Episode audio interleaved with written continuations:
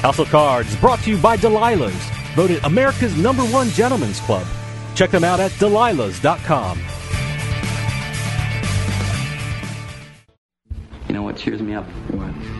Rolled up aces over kings. Ladies and gentlemen, boys and girls. The House of Cards. Today, the game is different. With author and professional poker player Ashley Adams. Okay, you have some skill.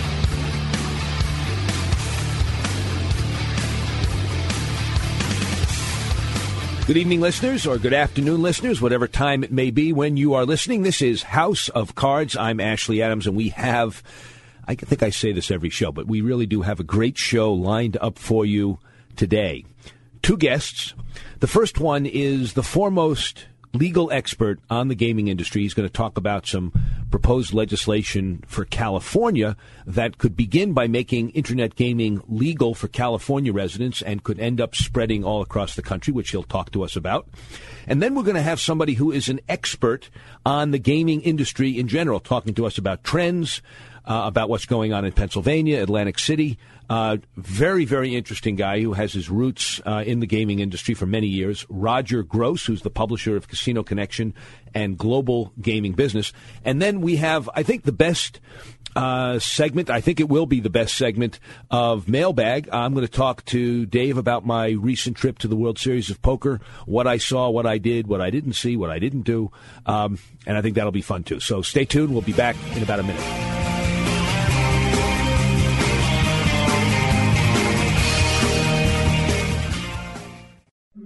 Great moments in history. In October 1978, John Paul is informed that he is the first non Italian pope elected in nearly 500 years. I did it! Yes! Everyone can eat a big bag of I'm the greatest man in the world! Wow! In June 2008, House of Cards began podcasting. Go to houseofcardsradio.com and click on the podcast button for all recent show downloads. My husband, he's the greatest. Like when I told him that I wanted us to reaffirm our vows for our first anniversary, he went and threw me a big church wedding. Ever since then, every single anniversary, we've gotten married again. Chapel weddings, scuba weddings, Elvis weddings. Sometimes I don't know why he does it. Bachelor party so good he'll want to get married over and over again. Delilah's. Oh, we do the whole thing with the bridesmaids and the reception. He even gets his little boy's night out. Delilah's bachelor parties. Phenomenal food, scintillating cigars, and the world's most beautiful showgirls. Last time, he came back saying he could see my inner beauty and that I shouldn't just walk through life, I should dance. See? He's the greatest. Delilah's bachelor parties. Get all the details right now at Delilah's.com and give him the party he'll remember for the rest of his marriage. Delilah's, the biggest, the bravest, the best.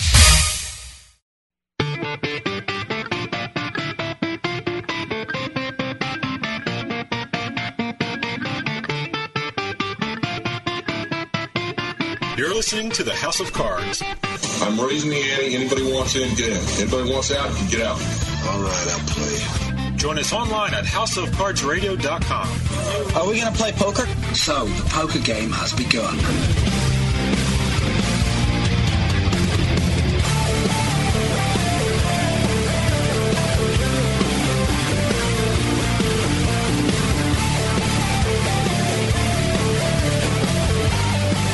Welcome back, listeners. This is Ashley Adams. You're listening to House of Cards.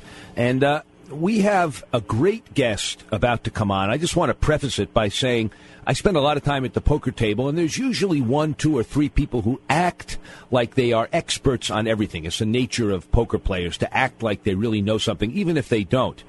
Well, we're fortunate enough to have the guy who really is the expert on gambling law in the United States, especially. Professor I. Nelson Rose, who is recognized as one of the world's leading experts on gambling law and is a consultant and expert witness for governments and industry. His latest books, I'm reading right from his bio. It's not like I memorized this, but I know he's an incredibly important person in the gambling industry. He's a three time returning guest. So I'm going to just finish his latest books Internet Gambling Law, first and second editions, Blackjack and the Law gaming law cases and materials are available through his website, www.gamblingandthelaw.com. Returning guest, I, Nelson Rose. Nelson, are you there? I'm here. Okay, well, that was a, a long preface. I'm glad we finally got to you. I'm specifically interested in, I think, one of your more recent articles, maybe your most recent article, about the new law affecting internet, intranet gaming in California that is titled California Breakthrough. Can you give our listeners first a, just Sure. a brief summary of the law, and then I want to get into the serious implications it has for playing poker on the internet? Sure. Yeah, and thank you for that that wonderful introduction. I I greatly appreciate it. And it's always fun coming on these shows. I always learn stuff myself. Um, what is happening? one of the great ironies was that conservative Republicans rammed through in the Congress a bill called the Unlawful Internet Gambling Enforcement Act in October 2006, and it was designed to outlaw internet gambling. It devastated the publicly traded stocks of, of companies like Party Poker. Um, it scared everybody, but this wonderful irony is now that we have this great recession where the states are desperate for money, more and more states are looking at internet gambling, particularly internet poker, merely as a way of raising money. They don't care about, the politicians don't care about gambling, but they're desperate. They've raised taxes and cut services as much as they can. And states, unlike the federal government, can't print money, so they can't have deficits. So they're looking for anything they can do. Uh, and there's a, a very serious proposal in California to legalize, starting with, it looks like it it would start with internet poker, but go even beyond that. How will it go beyond that? Well, the the definition of permitted games has been amended to say basically any form of gambling that the regulator, which would be the Department of Justice, um, says is okay. So, what this would allow, just focusing on the poker, would be essentially playing poker on the internet as long as the hub, the origin of the poker was in California and the players were from California. Is that right? Right. That's the great the great irony of this unlawful internet gambling enforcement act is it's got exemptions. So it's caused a great boom in skill games. I get people wanting me, oh, it requires what they call a reasoned legal opinion from a gaming lawyer. So I get calls from me, uh, people who want to do skill games, free alternative means of entry games, uh, and, you know, various forms of gambling, uh, fantasy sports that are permitted under the statute. And the statute also says if it's 100% intrastate. Well, California's got a population greater than Canada. And uh, if you just limit it to people who are physically present, you're probably still talking about a billion dollar a year industry. State charges 20% and gets 200 million a year. So, this is an interesting thing. So, theoretically, Nelson. California, New York, New Jersey, which New Jersey has a similar law that's pending, I understand. We had a guy on talking about it. But every state in the union.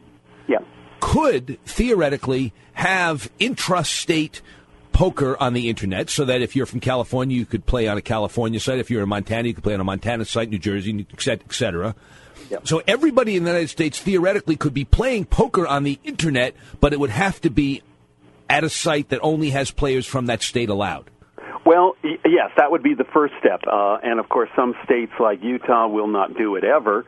Other states like North Dakota, which want to do it, may not have enough players. There's a liquidity problem. But the next step, and, and uh, the, there's an, other big state, Florida is also looking at it very seriously. Um, the next step would be to get Congress to say, look, we have an interstate horse racing act. Why not have an interstate po- po- poker uh, act?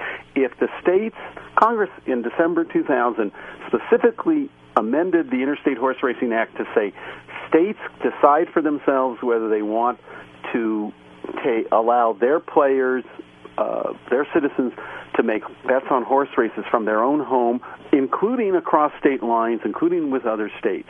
So if California, New Jersey, uh, North Dakota, Florida all say, We want our poker operators to be able to take bets on the internet and from each of the other state. Why should Utah care? Why should the Okay. federal government care? Right. So uh, basically, you could have a compact among 13 states that have no problem with internet gaming, so that among all of the residents of those 13 states, they could play at uh, internet poker rooms emanating from any of those 13 states. Right. In fact, they're they're up to almost 30 states now under the Interstate Horse Racing Act. All right. And So- you don't even right. need uh, with a federal statute. You just call say they can opt in, and to do it right, they really ought to make it uh, international as well.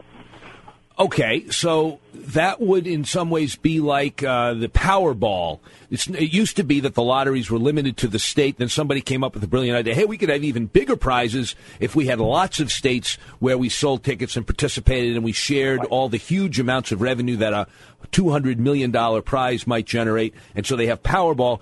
You could essentially have the same multi-state compacts that could allow for poker, and maybe you could include people from all over the world. And once you did that the efficacy of a UIGEA that prohibited um, what it was designed to prohibit, which was the transfer of money, that would probably just wither up and die because people would say, "Well, this is ridiculous. Why should we even have that on the books if people are playing Well, poker?" it still it still would be that if Utah wants to opt out, they opt out. They don't have to be part of it.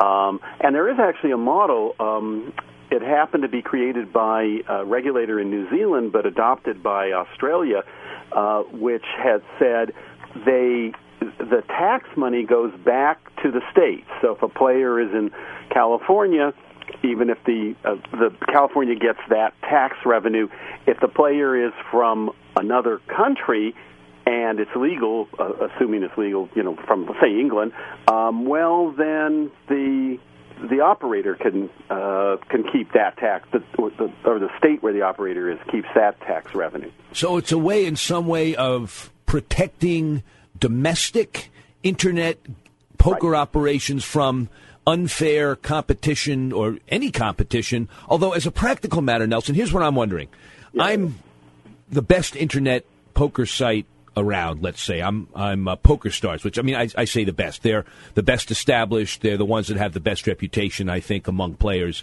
uh, they're right up there how are they going to view this? Are they going to think, oh my goodness, this is so unfair? They're legalizing it for U.S. based, and here we are based off seas, but we're going to still operate in the United States with American players. We don't care, or would it ice them out? Do you? I mean, what would happen? Well, the the uh, there's still a lot of, of steps that have to be taken before this becomes law. Uh, the uh, some of the advocacy groups, I think the Poker Players Alliance or Poker Voters of America, one of the two came out against it because one of the provisions is it actually would make it a crime to make a bet with a place like Poker Stars in if you're in California. Uh, because it wouldn't, if it's not licensed by California, and they don't like that. Oh, Now, that's now, that's definitely bad. So in other words, right now it's not a crime to play. It's you're not allowed to transfer money, and the people that are doing the money transferring could get into trouble. But this would make it a crime. Right. And so maybe that'll get dropped out, or maybe it'll be on the books and no, it'll never be enforced. It certainly would make it a crime, make it clearly a crime for Poker Stars to continue to take bets from people in California without being licensed in California. Now, that doesn't say anything in there about how you're going to enforce that. I mean, the De- Federal Department of Justice already says that the Federal Wire Act um, makes it illegal anywhere in the United States to be taking poker bets, even if a, a couple of courts have said no, that's not true. So you're always going to have an enforcement problem. Um, the oper- my guess is operators who don't get licensed but want to continue to take bets from America still will. Um, and they will have some advantages because the tax rates are going to be a lot less than they are on the licensed operators. The disadvantages are they're not going to be able to advertise, uh, particularly on television and radio, and they're not going to be able to use easy uh, payment like credit cards will be available again for, say, California residents. Hmm. Well, I I can understand why they would then be opposed to this legislation. Uh, first of all, because of the fact that it makes it illegal, which means it'll make it more difficult, which it means it will make their lives more difficult as far as promoting and expanding uh, Poker Stars or Full Tilt or any of the other sites. But secondly, I think it's going to give a huge advantage to those few companies that are able to get the business of running intrastate uh, poker because you you put in your article. Maybe you can explain simply how it is and who it is that's going to probably end up with the license to operate these very limited intrastate rooms. Well, every state has its own uh, political problems. So, in California, there are uh, federally recognized Indian tribes that have casinos and card clubs and, and card rooms, and then there's also licensed uh, card clubs. We there are also the racetracks. So um, all of them want to be the ones, of course, to operate the internet gambling, but the state is not doing this to protect or promote local gambling industry. The state, the legislators, if they do this, it's entirely for money. That's it. They don't care at all about the local industry. And to get the most, it expressly says there's going to be three hubs uh, made available and the uh, they don't call them licenses they call them contracts. The contract the winners will be those who meet various criteria. Listed in the criteria are lump sum payment in other words the most money up front and uh, the most percentage up to 20% that of uh, gross gaming revenue so you get a giant operator like Harrah's that says, okay, we'll give you $200 million cash today, and we're willing to give you 20% of our gross gaming revenue. Well, the card clubs like the Bicycle Club and Commerce, or even the, the largest Indian casinos, you know, like Morongo, feel they can't compete right. against that. Um, but on the other hand, politically, there is no way that the uh, the, the the Department of Justice in California is going to give all three operators to foreign, non-California um, operators. I assume what will happen is somebody, and, and it could be Party Poker. Uh, it doesn't have to be Harrah's. It could be some somebody else who's already knows what they're doing, comes in and says, "Okay, yeah, we'll give you two hundred million dollars and twenty percent." Uh, an out-of-state operator, but then the other two licenses, if one goes to an Indian tribe or consortium of Indian tribes. The other one has to go to the card clubs. Well, it seems like it would be a tactical blunder if Party Poker or Poker Stars or Full Tilt came in as an out-of-state operator. Wouldn't they be? Wouldn't it make a lot more sense for them to form a partnership either with an Indian tribe or with an established card room or a racetrack already established, and they would do what the tribes are doing uh, in every state, which is, or the casino operators do with the tribes. They end up managing it silently, right. and uh, they do it behind the the large veneer of the sure. licensed casino or whatever. Yes, yes. Sir, assuming they can get licensed. Now, one of the criteria the states differ on this, but it's very possible that the state law will say only people who ha- are not taking bets now from California will get licensed. Well, that's fine. I mean, the license can go, or the c- contract can go to anybody. Well, but then they can't even be a partner. In other words, you, oh. you can't. You, it's very possible. It's easy to write a law that says you can't be involved in any way if you are currently taking bets from the state. But on the other hand, by the way, Florida is looking at it differently. Florida is saying all of their card clubs can go online and one of the, the strangest provisions I've seen in one of the Florida uh, bills is to say they must be currently licensed and operating in a foreign country. In a foreign country? Yeah. And so it's actually designed to help. Um, now, I don't know if, if taking bets from Florida would disqualify them or not. I mean, all these things, all these bills are subject to uh, right, amendment or yeah, right. many times before they pass. And and the biggest problem they're all running into, like the bills in New Jersey that would allow casino games online, is that the local casinos came out against it. Right? Well, well no, no, no. I thought in New, the, in Jersey they came out against it, but I thought they were going to get the license to do it. Well, that's the yeah. Because the funny thing is, the state it's it's one of these situations where the the same thing in California. The state's so desperate that it almost doesn't care what the industry says, and I don't know what's, how how soon these will pass. I mean, some of them. Uh, it, it, Iowa, for example, looks like it's a very good possibility that it will pass, but Iowa legislature only meets for a couple months at in spring. It's over. It can't. They don't meet again until the beginning of next year, so they can't do anything.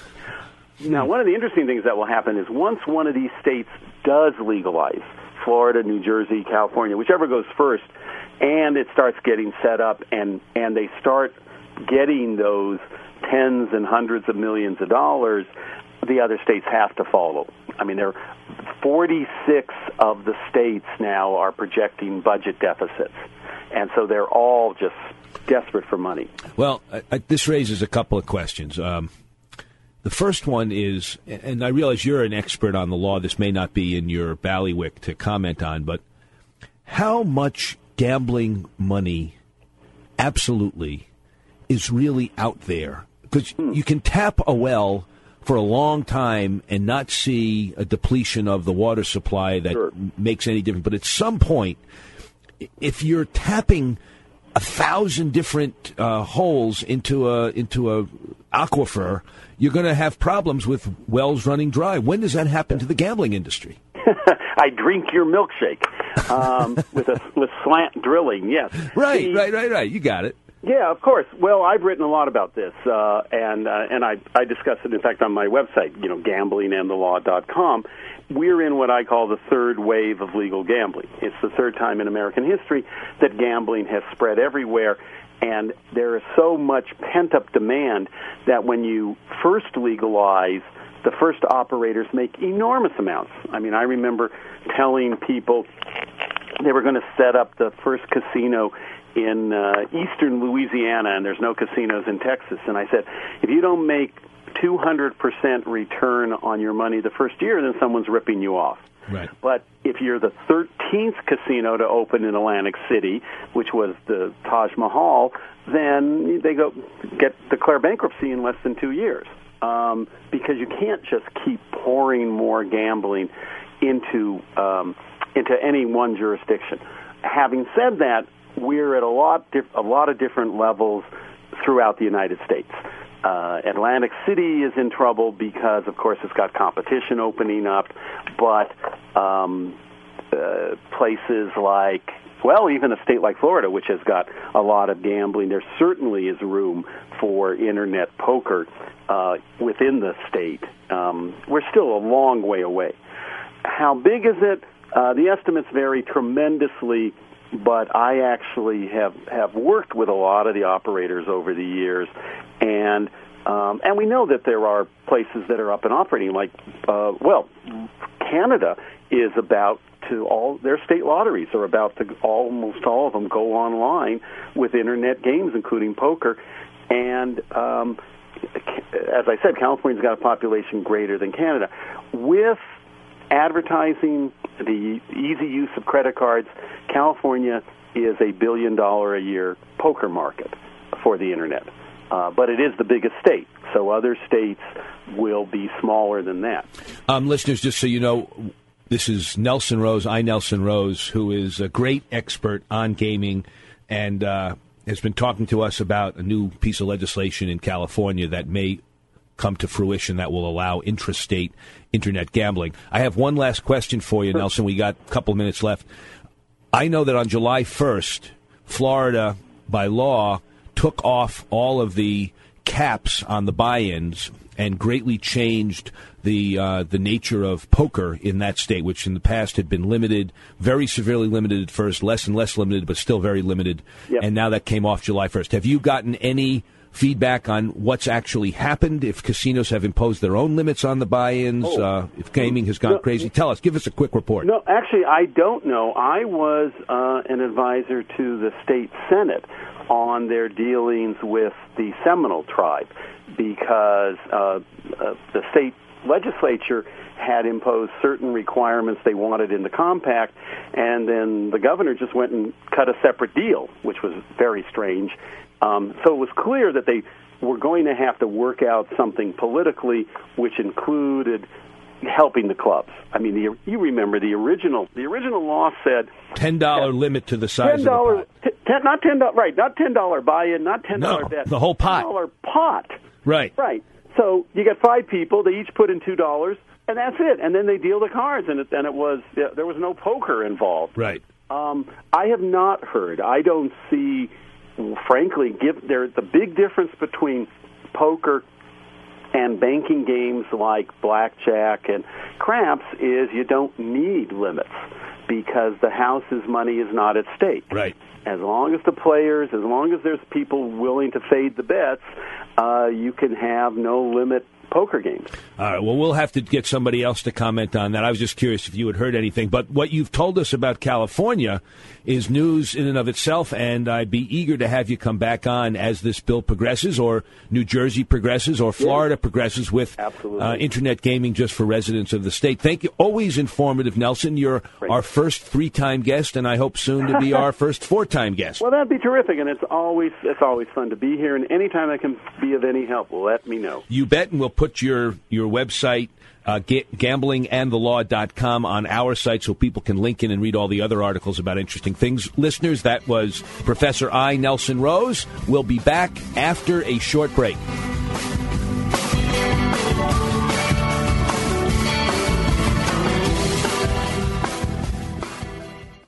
My husband, he's the greatest.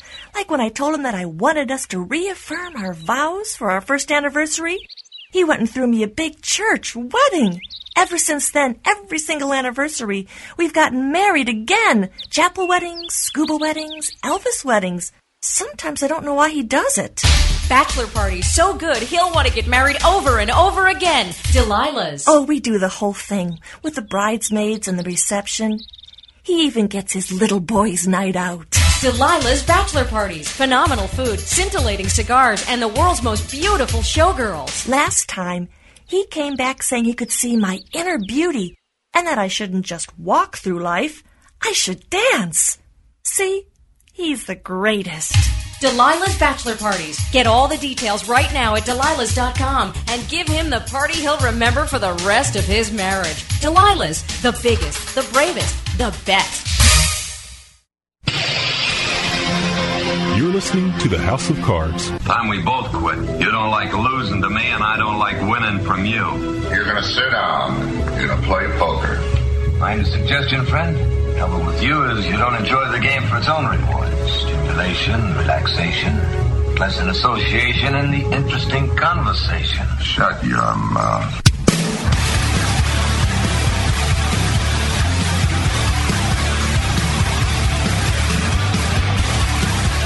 Welcome back, listeners. This is Ashley Adams. You're listening to House of Cards, and uh, a little bit of a change of pace. We have we spend a lot of time talking about poker rooms, uh, poker hands, po- poker strategy, my poker visits and travels. But today, I wanted us to look a little bit at the bigger picture of gaming in general, the gaming industry, which used to be called the gambling industry, uh, but the gaming industry in general. And so we have a guest who is one of the, I guess, the best people to talk about the gaming industry as a, as a whole. He's Roger Gros, the publisher of Casino Connection and Global Gaming Business, uh, the industry's leading gaming trade publication.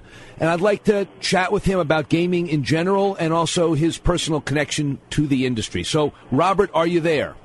Uh, yes, I am, Ashley. Thanks for uh, having me on. You bet. And um, why don't you just set this up a little bit by telling our listeners your personal journey to where you are today, how it is you happen to be connected to the gaming industry, and what you may have experienced with poker in specific. Well, my uh, my my journey into gaming was kind of a, a roundabout one. I was a musician in Washington D.C. in uh, in the uh, in the seventies, and uh, my my wife at the time uh, was from Atlantic City. My band had broken up. I figured, well, I'll, I'll go to Atlantic City with her, and we can uh, I can play in a in a band in the casino. cool. and, what year are we talking about? This is uh, about '76 when uh, casinos were approved in Atlantic City. Um, so uh, we we traveled to Atlantic City. Our family lived here, so I uh, I uh, worked for them for a while. Actually, they ran a gas dock uh, for boats, and I would I would just uh, serve the boats their their gasoline. And uh, uh, it turns out uh, there weren't a lot of bands in the casinos in those days, uh, and if you were, you had to be uh, uh, a real standard musician with who knew how to read read charts and things of that nature. And I was just a rock and roll player, so so I ended up. Uh, we had our second son, and I figured I better get serious. So I, I ended up uh, becoming a dealer at uh, the second casino to open in Atlantic City, which was uh, which was the Caesars Casino at the time, and uh, I uh, started dealing. And uh, I was uh, in those days it was a crazy time in Atlantic City.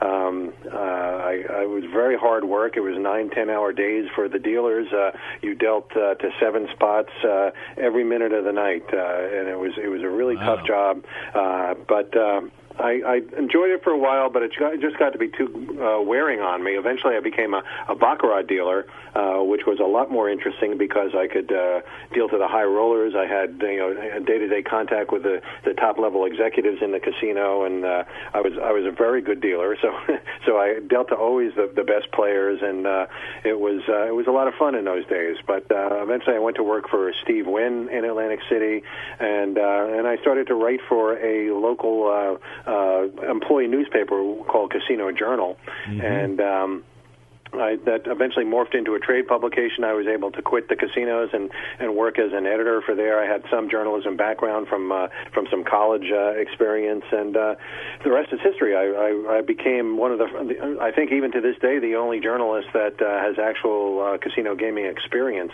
There's a lot of casino and gaming journalists, but they all came up through the journalism route rather than through the casino side. Uh, I started uh, uh, global gaming business uh, about eight years ago now, and now it's the leading trade publication for the industry.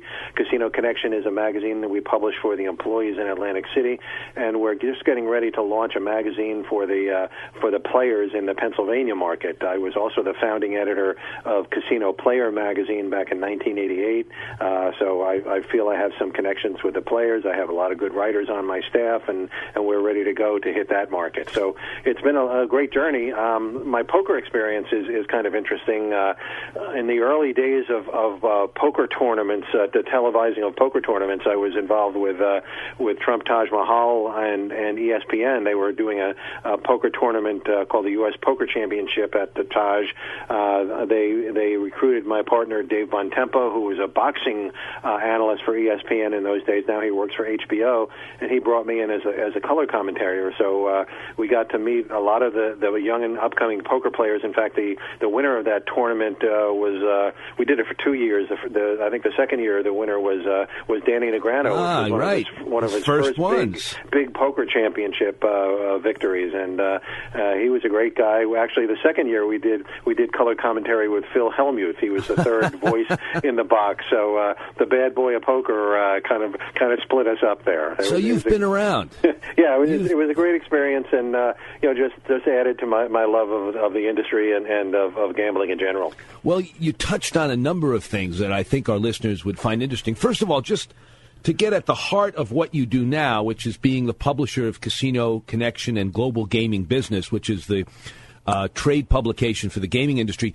What is the gaming industry? I mean, of course, there are some obvious ones. Harrah's is the gaming industry, but when you write your journal, your trade journal, who specifically, how broad, and who is your audience? Well, we kind of limit ourselves to the casino gaming industry. If you start over at at the, the, the I guess the left or right hand spectrum, you, you get you're at lotteries, you know, and we don't really cover lotteries. That's uh, that, that is still gaming, you know, technically, but uh, we kind of stick to the gaming part of the industry. Uh, we've recently got into the the uh, iGaming segment, uh, covering that because that is certainly uh, playing casino games. So uh, we we've started to cover that in the last couple of years, but uh, we pretty much specifically uh, stick to the casino industry. Our, our readers are the casino executives, our uh, regulators, uh, public officials involved in gaming, uh, and also the manufacturers, people who, who uh, uh, deliver the goods and services for the casinos themselves. I see. Well, then you would be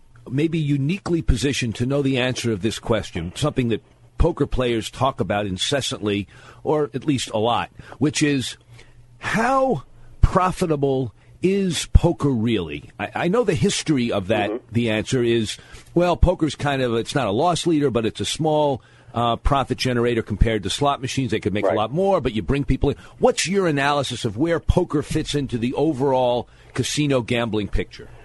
You, you know, uh, before the big poker boom uh, began in the uh, in the in the early 2000s, uh, poker was really a dying uh, game in in the casino uh, in the actual casinos. Uh, there was a few, you know, casinos where poker w- was played a big role, certainly in uh, in at Binion's downtown and, and a few of the casinos on the strip. But poker was re- was really uh, uh, just uh, uh, taking up some casino floor space that could have been devoted to more profitable games. Um, once the poker boom uh, started, uh, that certainly changed the attitude of the casino executives. They started to offer it because there were so many players out there. When there were that many players, you know, the rake became uh, much more lucrative. Uh, in, you know, in the old days when there were just a few players, it just didn't make a lot of sense for them to devote a lot of lot of, uh, floor space to it. These days, uh, as the poker boom has receded a bit, um, there there are a lot of major poker rooms, and, and uh, most casinos have to offer uh, some form of a poker room, but uh, uh, it, it still is a, a pretty good profit center. But it's really more of a more of an incentive to bring people to the casino for things other than poker. Poker itself, the game itself, doesn't produce a ton of revenue. Like you say, it's a it's an ancillary game. It, it doesn't you know when you look at slot machines or other table games, poker is is way down the list. But it brings a lot of people to to the casino. They play other games. They bring other people with them who who won't be playing poker, but they will be playing slot machines or or even just shopping in, in the shops or, or eating in the restaurants or going to, to the concerts. So it's a game. It's a game that, that the casinos really have to offer, but uh, it's not a big moneymaker for them. Okay, well, just uh, listeners, we're talking to Roger Gros, who's the publisher of Casino Connection and Global Gaming Business.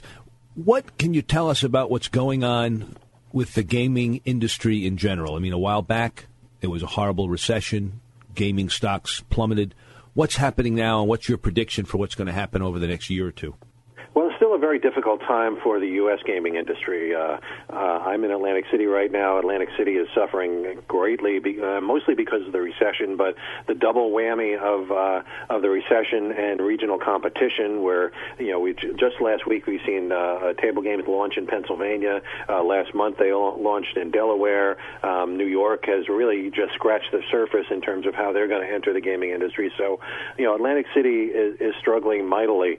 Um, I live in Las Vegas most of the time. Las Vegas uh, is is also struggling uh, very very uh, badly because uh, the room rates on the Las Vegas Strip are, have just plummeted. Uh, you can get a, a really nice room on the Las Vegas Strip now for uh, during the week for like twenty nine or thirty dollars. It's uh, it's an amazing turnaround from just a few years ago. Um, so the gaming industry, you know, in general in the U.S., Indian casinos are struggling. The two casinos in Connecticut are having a real difficult time, and now they've got to face competi- oncoming competition from Massachusetts, which is, which is in the process of approving casino gaming. Um, but uh, you know there are pockets that are doing very well. Um, the, as I said, the casinos in Pennsylvania have uh, have really taken off. Um, there's there's quite a few uh, regional casinos that are more in a monopoly situation that are doing well. Um, so uh, you know it, it's kind of hit or miss in this country. Um, when you talk about Asia, Asia is just booming. Uh, Macau, the uh, the uh, Chinese uh, uh, district uh, across from Hong Kong, has been growing their gaming revenues in the past year by 50% or more every month. It's just been an incredible ride for them. Um, Singapore just opened two uh, spectacular casinos, and they are just knocking them dead. Uh, even even countries like Cambodia and the Philippines have have very very successful casino industries. So uh, the casino industry in Asia is doing very well, and and that's uh, you know where we're kind of keeping our eye on right now because uh, that's where, we're really all the money is right now. Well, it used to be that the the major casinos in Las Vegas, I know, and Atlantic City for that matter, would try to attract you know Chinese whales, the huge gamblers. That was a large percentage, at least the public image was that was a large percentage Mm-hmm. of their industry. And now I'm wondering if, with the expanding gaming community in Asia, if that's going to siphon some of our best customers away. Well, it is, it is siphoning them to a certain extent, but uh, you know, there's good news there because it's developing more customers. The the, uh, the Chinese economy is just booming. I read uh, last week in, in the last quarter, the Chinese economy grew by 11 percent, and this is all growing in the middle and upper class. So these people have a, a lot of disposable income. Uh, they they'll come to Macau, but you know they know Las Vegas is the gambling capital of the world. So uh, and there are three American companies operating in Las Vegas who are not shy about. I'm sorry, in Macau, who are not shy about bringing some of their customers that they get in Macau to Las Vegas. In fact, they're kind of like the lifeline for Las Vegas now. Uh, when you look at the the revenues on the strip, uh, slot revenues down, table revenue is down. The only thing that's been up for the last year has been baccarat revenue, and that's really concentrated within those three countries companies that are that are bringing uh, players in from Macau. So you know there, there's good news, bad news there. But uh, if you have an operation in Macau, you're doing very well right now. Well, I'm eager to get out there. I was hoping that uh, one of the large operators out there would fly me out to write uh, reviews of their own. No such luck. It's funny.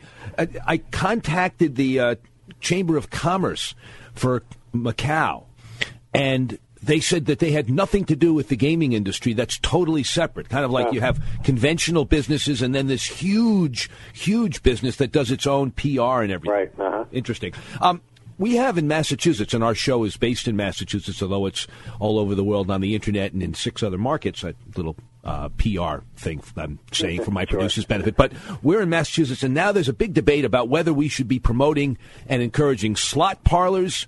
You know, racetracks having slots or destination casinos. What, from your experience, is the difference between the two and the impact on the economy and the long term efficacy of both of those businesses? Well, the slot parlors will, will generally attract the local market, people within a, a 50 mile radius. That's what we have in Pennsylvania, or we had before they opened the table games. Uh, and and their, their business, 90% of it comes within a 50 mile radius. So uh, I, I would expect that would be what would happen in Massachusetts at the, at the racinos there. Uh, destination casinos are a different story. Uh, you can have, uh, you know, 500 room hotels or, or however much they, they decide to, to put in there, as along with meeting space, entertainment, uh, retail, dining. So people would come to those uh, those resorts for more than just gambling. Gambling would just be one part of that, and uh, it would be an entirely all-encompassing resort. And while you would certainly get a lot of the local market, uh, you would also attract a lot of businesses, lot of meetings and conventions that would normally go, you know, to to another city because you have so much to offer in that one place. Uh, so I think that's probably the best way to impact the economy. You're going to create a lot more jobs that way. Slot parlors create a very minimal amount of jobs, whereas uh, casino resorts will bring all kinds of people in, uh, you know, to work at all kinds of levels, from the from the uh, the, the maid in the hotel room to the uh, the chief executive, uh, you know, and, and probably most of them will be local residents. Uh, that's certainly what happened here in Atlantic City when we opened up the uh, the casinos here. Uh, we had a terrible unemployment problem, and that was virtually solved by the casino industry. So uh, I would recommend if I was uh, someone in Massachusetts that that we open up the uh, the casino resorts rather than the slot parlors. You and I share that perspective. We only have about a minute left. I want to just ask you to uh, think about the future. If you were to predict the future over the next three years when it comes to the gaming industry, do you see a lot more expansion, not much more, or even a contraction? Where would you put us five years from now? I think it's going to be a, a flat for the next three years. Uh, there's, there's, as you mentioned, the expansion in Massachusetts. As you know, New Hampshire is also considering uh, casinos. Texas is looking into it. Um, I think, I think the casino industry is going to really kind of sit back and wait to see, uh, or really certainly if the economy turns around. That has, certainly hasn't happened in any of the gaming jurisdictions. But uh, uh, I think we have to really sit back and wait to see what's going to happen because nobody really has a prediction. The uh, the recession has really put a put a crimp into investment in the gaming industry. Uh, investors are very very reticent about about putting their money up for casinos because there's a lot of uncertainty surrounding the industry now. What what used to be you know billion dollar companies are now multi million dollar companies, and and the investors uh, have been burned, and they they don't want to really get back into it unless they know for certain that there's going to be you know some sort of profit potential there, and we just don't see that right now. Well, uh, Roger, we are about out of time. What I'd like to do is when things are developing, if anything changes, we would like to have you come back on as a guest, um, especially maybe to analyze what's going on in Pennsylvania. We know that poker is opened up there. I'm going to be making a tour of the state and visiting their poker rooms. And I'd love to have you come back on in the future and uh, comment on the developments. Well, I'd love to do that, Ashley. You're going to be very impressed with the Pennsylvania uh, casinos. They've done a great job there, and I understand uh, the poker rooms are really going to be dynamic. And uh, as your players know, there's a lot of fish in those new jurisdictions, so uh, you're, you're welcome to, uh, to do the pickings anytime. I'm looking forward to it. This is uh, Roger Gros, publisher of Casino Connection and Global Gaming Business. You've been a great guest, and I appreciate having you on. Thank you. Anytime, Ashley. Okay, listeners, we're going to take a break, and we'll be right back.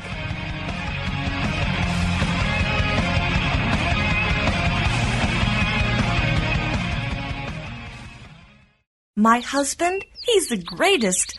Like when I told him that I wanted us to reaffirm our vows for our first anniversary, he went and threw me a big church wedding. Ever since then, every single anniversary, we've gotten married again. Chapel weddings, scuba weddings, Elvis weddings. Sometimes I don't know why he does it. Bachelor party so good he'll want to get married over and over again. Delilah's. Oh, we do the whole thing with the bridesmaids and the reception. He even gets his little boy's night out. Delilah's bachelor parties. Phenomenal food, scintillating cigars, and the world's most beautiful showgirls. Last time, he came back saying he could see my inner beauty and that I shouldn't just walk through life, I should dance. See? He's the greatest. Delilah's bachelor parties. Get all the details right now at Delilah's.com and give him the party he'll remember for the rest of his marriage. Delilah's, the biggest, the bravest, the best. Hi, listeners. This is Ashley Adams, professional poker player, author, and host of House of Cards. You can all, wherever you're listening to our show, we're now blanketing the United States. You can send in your questions or comments about the show to info at houseofcardsradio.com. And you can also get our tweets on Twitter at www.twitter.com slash HOC radio. Info at houseofcardsradio.com and www.twitter.com slash HOC radio. House of Cards brought to you by Delilah's, voted America's number one gentleman's club. Check them out at delilahs.com.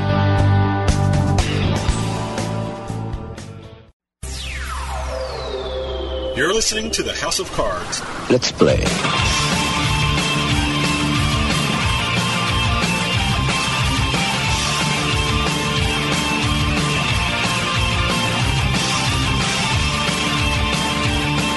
Welcome back, listeners. This is Ashley Adams. You're listening to House of Cards. I'm uh, joined for this segment by my producer, Dave Weishattle.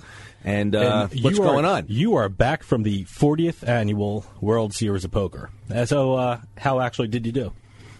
I am back from the 40th anniversary uh, World Series of Poker. I did great. It is the 40th. I heard yeah, that today. it is. I'm just was uh, know, processing that in my I- head. I It saw is- you doing math. It's the 40th. 1970 was the first. Of course, the first wasn't really the same gig because they voted on who they thought the best poker player was. They had not yet come up with a format for a tournament that left one winner.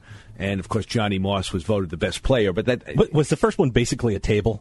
yeah, Really? yeah, yeah, yeah. It was a table, and it was uh, they just played poker, and they didn't have a tournament in the sense that they don't didn't have the structure that we have now, where people got knocked out with fixed bankrolls.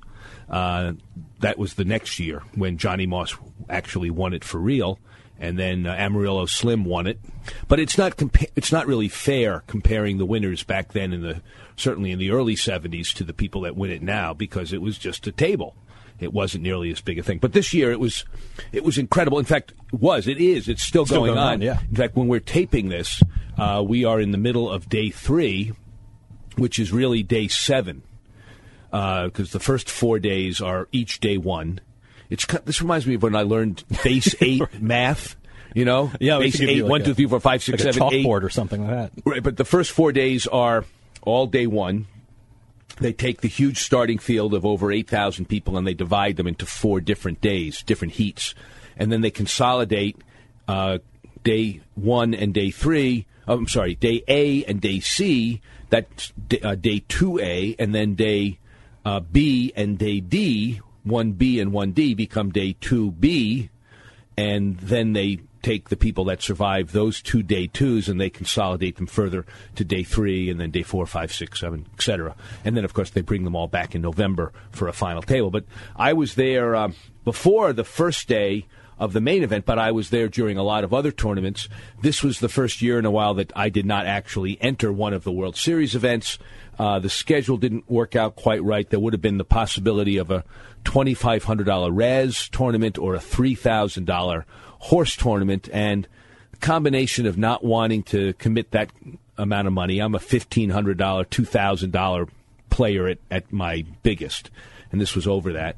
Uh, or if it was just a plain stud tournament, I would have entered for 3000 but the stud tournament, the straight stud, was not while I was there. So instead, I played in cash games and played in some at the Rio in the World Series, and then played some uh, at the Orleans and the Palms, uh, the uh, Aria, which is a brand new, beautiful casino, the Wynn, uh, the Venetian, and then played one uh, tournament, a horse tournament, at the Orleans, my second day there, Sunday. There were 90 entrants, and uh, I ended up finishing first and second. First and second place, we decided to split the the first and second place pool, and that was my big success. I took down twelve or thirteen hundred bucks, and that subsidized my trip. Uh, and I ended up finishing quite a bit in the black. Had a great time. Um, a couple other things. I mean, if listeners, if you're interested, I presume our Oh, listeners. I have tons of questions for you. Okay, well, ask me some questions because I'll just keep going on and on. And, What, you mentioned some tournaments. What were they um, playing out there now? What were the tournaments that were going well, on right was- now in Vegas? There was the uh, Tournament of Champions, which is the uh, World Series of Poker subsidized event. I think there was a million dollar or a five hundred. I think a million dollar prize pool. First place was five hundred thousand dollars. That was amazing. That was twenty seven players.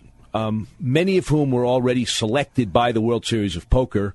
Some were selected by uh, the public at large. You got to vote. Oh, really? Wow. On the World Series of Poker site. But all the big names were there. And I, you know, the great thing about poker, unlike NASCAR or baseball or football or basketball or other huge events, is that in poker, all the celebrity top professionals are completely accessible, even to the point of being able not just to stand next to them, but to play with them. So the World Series uh, championship event was an example of being able to stand right next to your, you know, biggest celebrities and watch them play, which I did for about. I mean, I'm not big on watching people myself. I'm not a huge celebrity hound, but it was interesting to see a table with Johnny uh, Johnny Chan, Phil Hellmuth, Scotty Nguyen, Erik Seidel, Jennifer Harman, Allen Cunningham, Doyle Brunson, Annie Duke. I mean, they're all there. Huck Seed. I think Huck Seed ended up winning the uh, championship event. And there they all are. And, you know, to, to be perfectly mundane, you're standing in the bathroom and, you know, these incredibly famous superstars of poker come right into the urinal next to yours. Now, that would never happen Wait, at Yankee Stadium. uh, yes, Annie Duke. right. She, uh, it's hard to believe. Do you wander but- in weird places there? no, I, I'm not going to get into that. Uh, this is not uh, Howard Stern's show. It We're stays in Vegas. Stays in Vegas, but it was extraordinary. It, it's it's a poker player's dream. If you've ever thought of going to Las Vegas, the time to go is during the World Series of Poker. Get yourself to the Rio. It, it's funny. I'm playing in a home game the other night in Brookline. A low stakes game. Incredibly nice guys. Um, and the guy next to me, who I've played with a bunch of times, he said, Hey, Ashley, we were in Las Vegas at the same time. I wish I had known you were there. I said, You didn't know I was there? I have a blog. He says, Oh, I don't read your blog. I said, Oh, okay. Well, like tens of millions of others, you don't read my blog, but I was in Las Vegas at the same time. He said, Yeah, I was staying at the Excalibur, and uh, my wife was there for a convention, and I played a lot of poker, and uh, if I had known you there, maybe we could have gotten together. I said, Yeah, well, did you get over to the Rio? He said, No. No, I didn't want to. I didn't want to bother. I said you were in Las Vegas during the World Series of Poker, and you didn't even make it over to the Rio to see the huge. I mean, that would be like being in uh, Beijing during the Olympics. Say, well, I didn't. I, I didn't check out the Olympics. I just stayed in my hotel room the whole time and didn't get to see anything. I mean, so it's an amazing experience. Well, is it, is it a little threatening for people? I mean, if you're just a home player and to walk into the Rio at, at the time of the World Series, was he a little you know, intimidated by that whole setting, or You might be. Is that setting intimidating for a young player to walk in? Is it No. just Well- poker overload kind of thing? Well, th- those are two separate questions. Whether it's intimidating and whether it's poker overload. Intimidating? No, it's a huge space. There are thousands of people milling about, thousands and thousands of people playing. You hear this um, really kind of cacophonous clink- clicking of poker chips, which is quite amazing. To be in a room with um, 2,000 players and they're all stacking and moving chips around has a sound to it that is uh, like no other sound. Uh, it would be intimidating to have to be in control of the room, but to just be a spectator or maybe even a player at one of the tables, not intimidating at all. Dazzling, mind blowing, maybe, overwhelming, perhaps, but uh, it- if you're a poker player, you've got to get your ass to the Rio during the World Series at least once in your life to experience it. And I would say you got to play in the room to experience what it's like to be there. And and you can. They have one two no limit games. They have two five no limit games. Uh, I even saw games I had never heard of before. They have a new game, at least to my eyes, it's not new to some people, but it's called Big O, and it's uh, five card Omaha, which you've you know I've played in my home game, but it has a name to it. It's played pot limit. They had a, a five ten blind structure, and uh, I saw some enormous pots. Looked like a lot of fun. There was a long waiting list. I actually wanted to play it. I saw the biggest cash game I'd ever seen. Well, I, I saw a 2,000, 4,000 game at Foxwoods once, but this was the biggest pot limit or no limit game. It had three blinds, a 100, a 100, and a $200 blind, and then typically somebody on uh, in the um, under the gun would have a $400 straddle. So the pot had 100, 100. It already had $800 just like in antes for conventional poker players. Blind bets, $800 before the action started. Pots were typically thirty to $50,000. Wow. Uh, I, just very different kind of game. I watched, uh, and I watched the Tournament of Champions. There were also an Omaha Championship was going on. There was a horse championship going on. There were a bunch of fifteen hundred dollars uh, hold'em events, and of course the Razz and the uh, the horse event that I mentioned. So a lot of tournament action. How about some of the interesting people you've met? You've you've said you've seen some incredible poker players. Have, are they approachable? Can you talk to Absolutely. them? or- I mean, I went in looking for my cousin who was playing in a number of events, and there was Is this Harry? Harry Okay, yeah, that's, that's- right. He actually made it to uh, day two of the main event, but I didn't see his name on day three, so I guess he got knocked out in day two. But I saw Greg Raymer, and Greg was very friendly, and uh, former guest Daniel Negreanu was there and uh, greeted me, and we chatted briefly. He was playing in the tournament, so I didn't want to distract him. That's the one thing you got to realize: these guys are at work. Yeah. And you see them, and it's ooh, ooh, ooh but you, it's not a time to just have a lovely conversation and distract them from the business at hand, which, from their perspective, is winning the tournament. From my perspective, it's interviewing them, but from their perspective, they're there to win the tournament. Um, So I it's not security around these guys, or like well, pushing you away, kind of thing. No, no. I have a press pass, Okay. which allows me to walk in and amongst all the tables, uh, cash games, tournament tables, and then I can uh, take people aside in the main table area. Um, and they even have a special interview room where I went to get my picture taken. The photographer of the stars I met and chatted, and he happened to be free, and he took a picture of me, and I hope to have him on as a guest. should be up on the website. I hope so. And I'm getting the high sign from Doug. So we will continue this conversation in our next segment of uh, of House of Cards. But I guess that'll end it for Okay, uh, for sounds good. today. So listeners, we're going to end this segment, but uh, stay tuned or tune in next week if this is the end of the show. I'm not really Dave. Is this the end of the show? Yep. Yes. is. So okay, listeners, good luck and good night, and we'll talk again next week.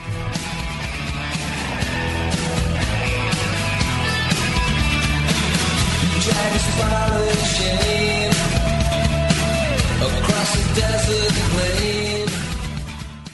This podcast is a part of the C Suite Radio Network.